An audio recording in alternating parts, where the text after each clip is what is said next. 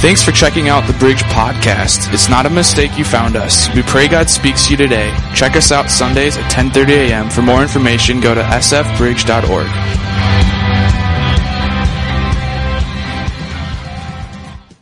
And I want to enter a new series, and maybe it's a, a phrase that you've heard about, FOMO. How, how many familiar with that phrase, FOMO? Fear of missing out. Have you ever missed out on something in your life? Yeah. Three of us. How about the rest of us? Nobody else here has. Who's missed out on something in your life? Okay, I have too, you know? And when you miss out on it and you're like, no! Like how many, if you could go back 20 years and invest in Apple or Google, you would. Right? Right? How many are like, man, I, I would go back and I, I, would do this, or we have these things that we think about of this fear of missing out. And one of the things that I want to talk about, and we're going to go a little deeper this morning than we usually do, and that's because I have this fear of missing out on what God is doing.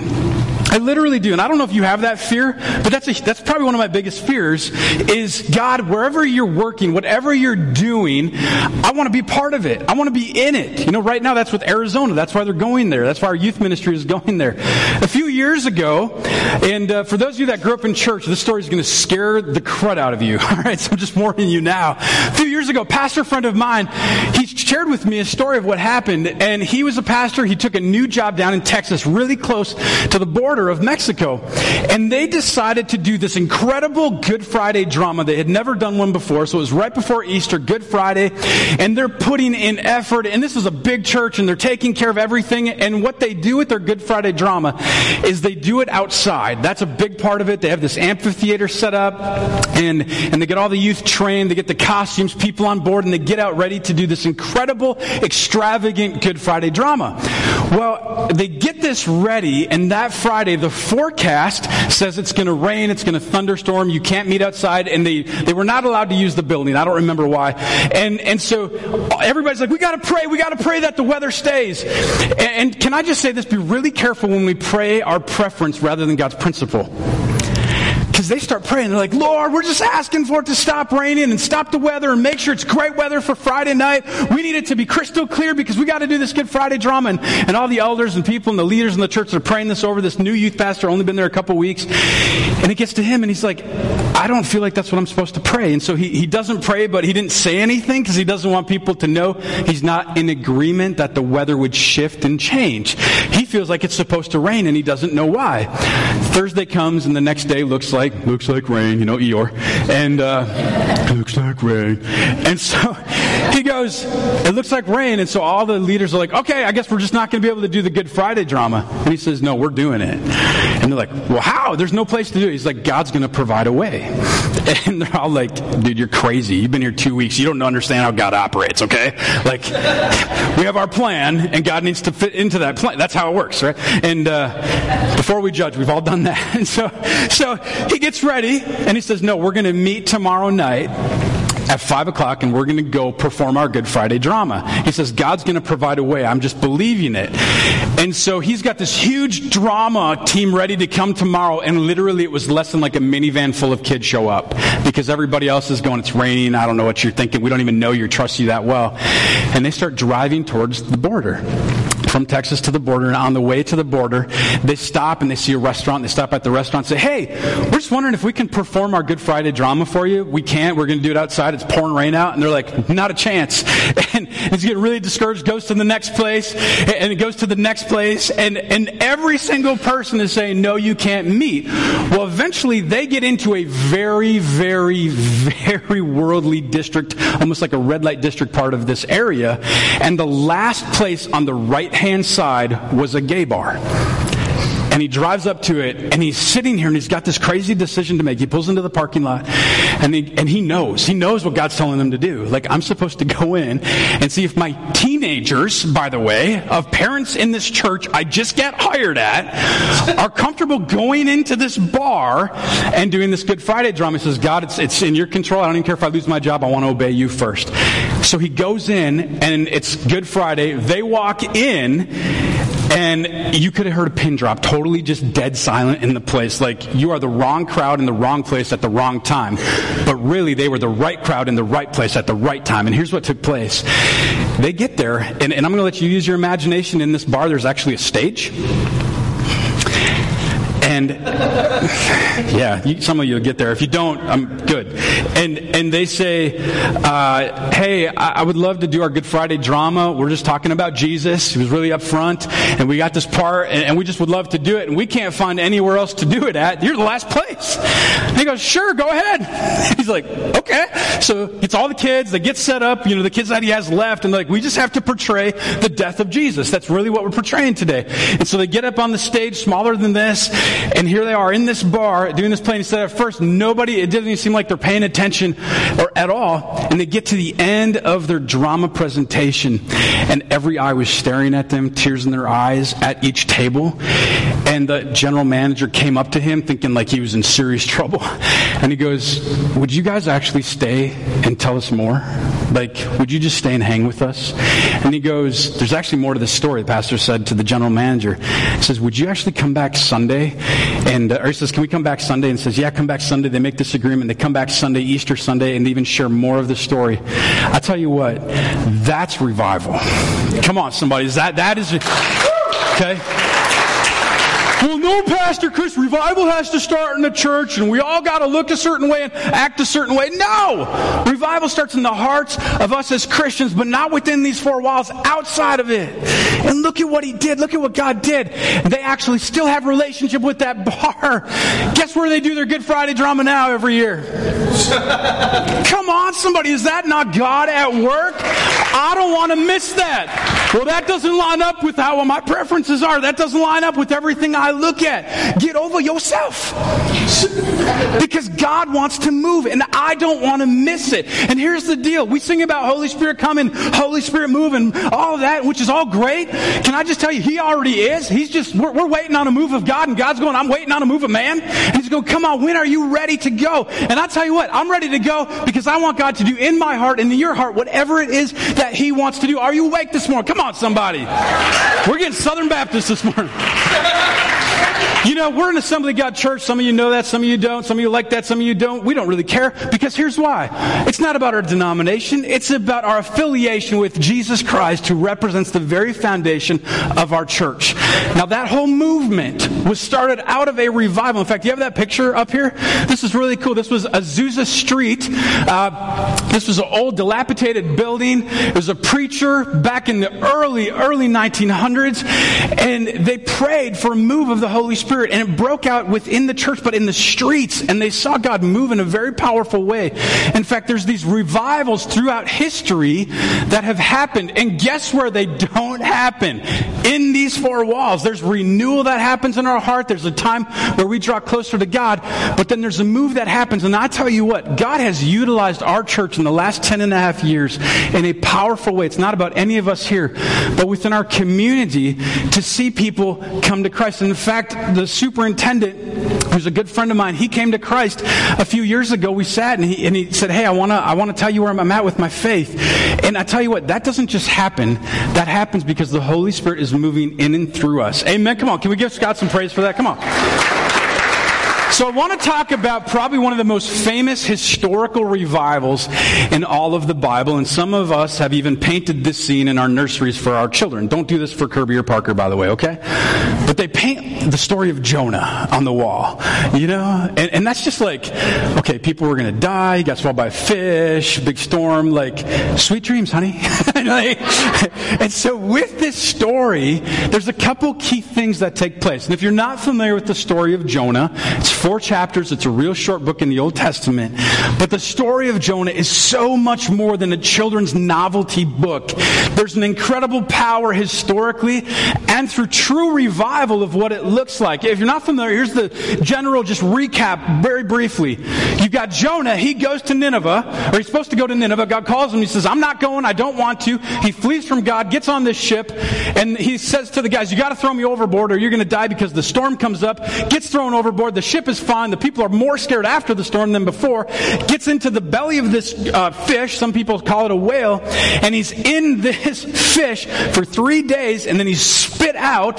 You can just imagine being spit out with like fish, you know, bile on your body. And he walks up to Nineveh like that, smelling and stinky. And the entire town, which you could compare it to serial killers, turns their life back around. And this incredible revival happens. And then Jonah gets mad because he's like, God, why would you have mercy on serial killers like those in Nineveh? Why would you do that? Now let's just recap here a little bit. Jonah fled from God. And can I just say it's never a good idea? it's just not.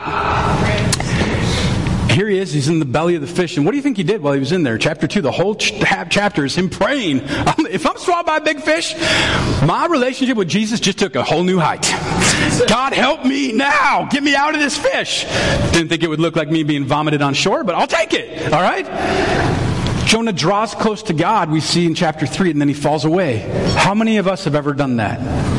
God and Jonah were actually very close. They had this incredible relationship, and Jonah knew that God was speaking to him. See, the definition of revival is this it's an awakening through a church or community in the regard to the matters relating to personal Christianity. It's when we lay down our lives and we see God do that. In fact, every revival throughout history has had three things. So if you want to go, what's the recipe for us to have a revival and to see this happen? Let me just say this though.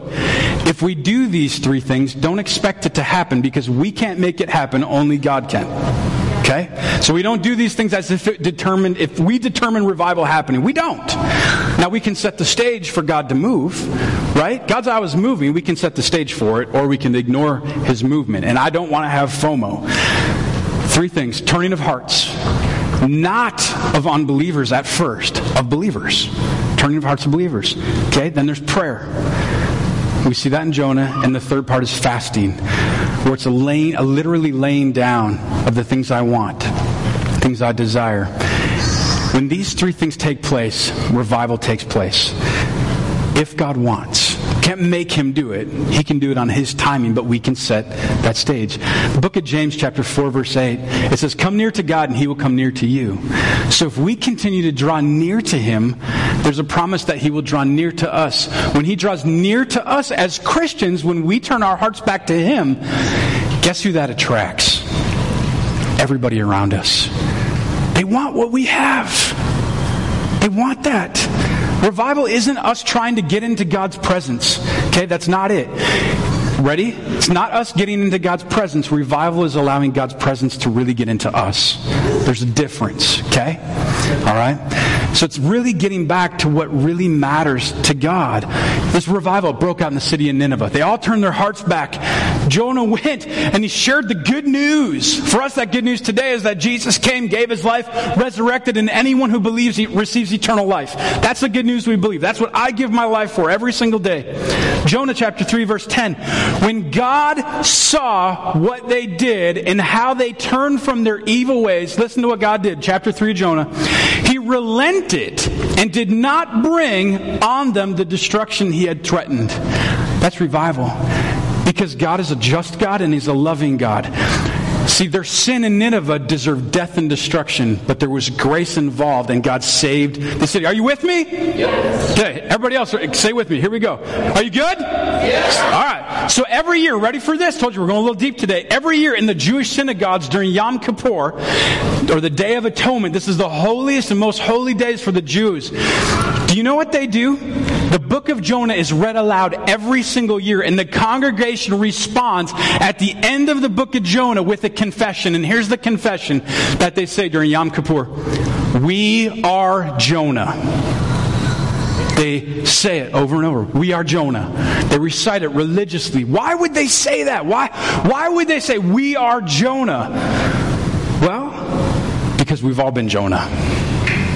Every single one of us in here has been Jonah to some point. Some of you are more Jonah right now than you have been in a long time because you're running from God. You can't outrun him, bro. Keep on trying. He's just going to chase after you a little harder. We're Jonah. We're literally being picked up by our shipmates. One guy's holding on to our arms, another our legs, about to toss us over that boat for us to die for our sins. And we're trying to outrun God because of our arrogance. And then something really cool happens. We realize our need for rescue. And God sends somebody to rescue us. Jonah chapter 2, verse 3 says, You hurled me into the depths, into the very heart of the seas, and the currents swirled about me. All your waves and breakers swept over me. Until we believe in Christ and we live that out, that's how we're going to feel. We can pretend, oh man, I'm a good pretender. But that's how we feel. And there's this loving, gracious God that says, I got you. Even in the midst of feeling like you're drowning, there's a powerful Son of mine, Jesus, have you met that I sent for you to have that freedom and to rescue you because you can't rescue yourself. During Yom Kippur, they say, We are Jonah. And then at the end of that, they tack on what kind of seems like a different scripture, but it's out of the Old Testament. They do something very interesting. And maybe it seems like a random passage, but Micah chapter 7, verse 19, they say, You will again have compassion on us.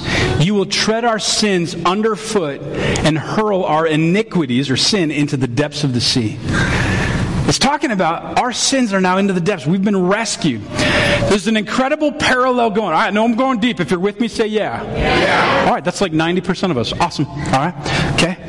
For those 10% that are on that Holy Spirit mental vacation, Stay there, enjoy it. God's speaking to you. It's all good. All right. Jonah chapter, uh, we'll get there in just a moment, but Jonah and Jesus, there's two very similar stories take place. Jonah, we just talked about, but then Jesus, do you remember anything with him in a storm in the New Testament? Here he is with the disciples, and they're out in the boat together. The waves come up, and the disciples, they're freaking out. They're like, we're all going to drown. We're going to die. And what's Jesus doing? How many feel like you've had those prayers in the storm and you feel like, Jesus, are you sleeping in my prayer? you've all been there. We've been there. Both Jesus and Jonah were in a boat. Both boats were overtaken by a storm. Go ahead and read sometime both descriptions in the New Testament and the Old Testament of the storm with Jesus and the storm with Jonah. The descriptions are identical. Because they want to see that Jesus is really the true Jonah, and we'll show you that in just a moment. Both Jesus and Jonah were asleep. In both stories, the sailors woke up the sleeper and said, We're going to die! And in both cases, there was this miraculous divine intervention, and the sea was calmed. But here's what's crazy. Do you realize when the sea was calmed, the sailors became more terrified after the calm sea than they were before? Why? FOMO. They saw the power of God at hand. Okay? They saw it. They saw something bigger than them, bigger than the ocean, have power over their lives. Two almost, almost identical stories, except one huge difference that I want you to see this morning.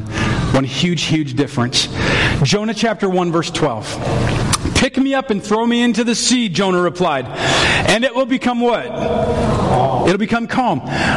Knows that it's what? My fault that this great storm has come upon you. It's my fault. And what they do? And they threw him into the sea. Threw him into the sea. There's a difference, though, between his story and Jesus' story. And here's the difference. Listen, Matthew chapter 12, verse 41, Jesus says this. He says, And now one greater than Jonah is here. Whoa! Why does he say that? Literally saying he's the true Jonah, if you will. Okay? The story of Jonah and the fish is a great symbolic story of the resurrection and death of Jesus Christ. Here's Jesus saying he is greater than Jonah. He's referring to himself saying he's the true Jonah and that he's willingly thrown into the sea in our place. He's willing to take that. So, what does that have to do with revival? What does all that have to do with it?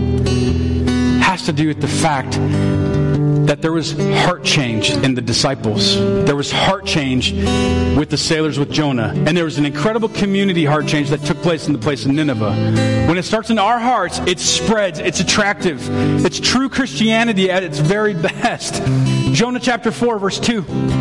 First part, of, last part of it says, I knew, this is Jonah talking, I knew that you are a gracious and compassionate God, slow to anger and abounding in love. A God who relents from sending calamity. See, Jonah goes to Nineveh and he gets mad at God later because God had compassion on them. And, and it's compassion that you and I, we don't always have. We want justice. If somebody does my kid wrong, I want justice. And so Jonah got mad that grace and justice and this abounding love came to these people that were basically like serial killers. Revival starts with us realizing our evil and we turn to God. See, God is a gracious God who saves us when we realize we're no better than anybody else. Amen? Right? This should be good news. Because you don't have to be good enough. You don't have to have it figured out. Jonah disobeyed God. Anybody here never disobeyed God? Just Pastor Derek, nobody else. All right. In the in the book Jonah, here's a real cool thing for you. The word evil in the book of Jonah is used the exact same amount of times towards Nineveh and towards Jonah. Why? Because we've all fallen short. Every single one of us. You see, your worst days are never so bad that you're beyond the reach of God's grace. And your best days are never so good that you're beyond the need of God's grace. You see, eternal life is only for sinners. No good people, no perfect people allowed. It's only for sinners. The only way you get to heaven is that realization. There's no other way. That's it. So, how do we allow revival to start? How do we see that? Church, I believe we've already seen that bits and pieces within our community. But I tell you what, my heart has been since the beginning of the start of this church to see St. Francis, especially, come to Christ. You know, my prayer is that every single person in our town would come to that faith. Now, is that pie in the sky? Probably. I can't do it, but He can do it. And what if they see us change our hearts? What if they see us respond differently? What if they see Jesus in us? Well, we can't start it. God can. God can. And it's not when bad people start flooding into church, if you will. It's when good people turn to God in repentance. And we turn our ways. Okay? Where did revival happen in the book of Jonah? Just a little hint, it wasn't just in Nineveh. Where was it? In Jonah's heart. That revival started in his heart. It's got to start with us first. You know, if, if all those that are asleep would wake up, if all those that are lukewarm would fire up, if all those that are dishonest would confess, if all the disgruntled would cheer up, if all the depressed would lift up, if all the estranged would make up, if all the gossipers would shut up, if all the soldiers would stand up, and if all the church members would pray up, we would see an unstoppable revival. Amen? Starts here. Let's pray. Lord, you know us. You know our hearts. Lord, and every single one of us has been that Jonah. We've turned away from you or we've ran. This morning, we want to run the right way.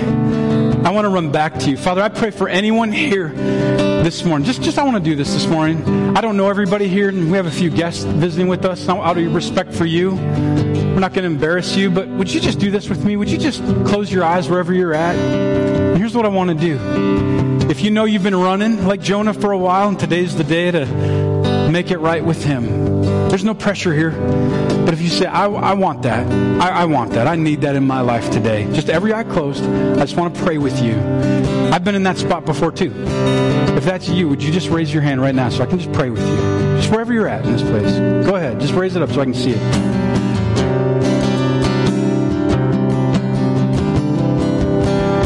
About eight of us in here. Let me put your hands down. Let's pray. Just stay in a moment of prayer. Let's just pray. God, you know my heart. Lord, you know those times I have fallen away, or I've ran away, Lord, or, or maybe I'm struggling with my faith in you. I pray right now, Father, that you would meet every person where they need to be met here this morning. For those that boldly just took a step and say, I want to run into your arms. Jesus, we believe that you are the Son of God and you came to give us life and life to the fullest. And when we confess with our mouth that you're Lord, we receive eternal life. Allow our lives to forgive, for, to, to live that out. Will we forgive those around us? Will we forgive ourselves? And God, will we ask for your forgiveness? Help us live a life declaring who you are, not even by the words we say, but by the way we live, through love and compassion God, give us your grace to see our value and to see ourselves through your eyes and no one else's.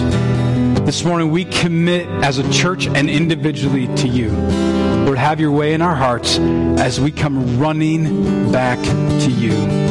We thank you, Lord, that you sent Jesus as that true Jonah, that he was willing, Lord, to go to the cross for our sins. And though I deserve to be cast into the sea, to be cast into the depths of eternal hell, you've forgiven, you love me because you see Jesus in me. I'm ever so grateful this morning. We pray in the name of Jesus. Amen. Amen. Come on, can we give him a, some applause this morning? We love you, Lord.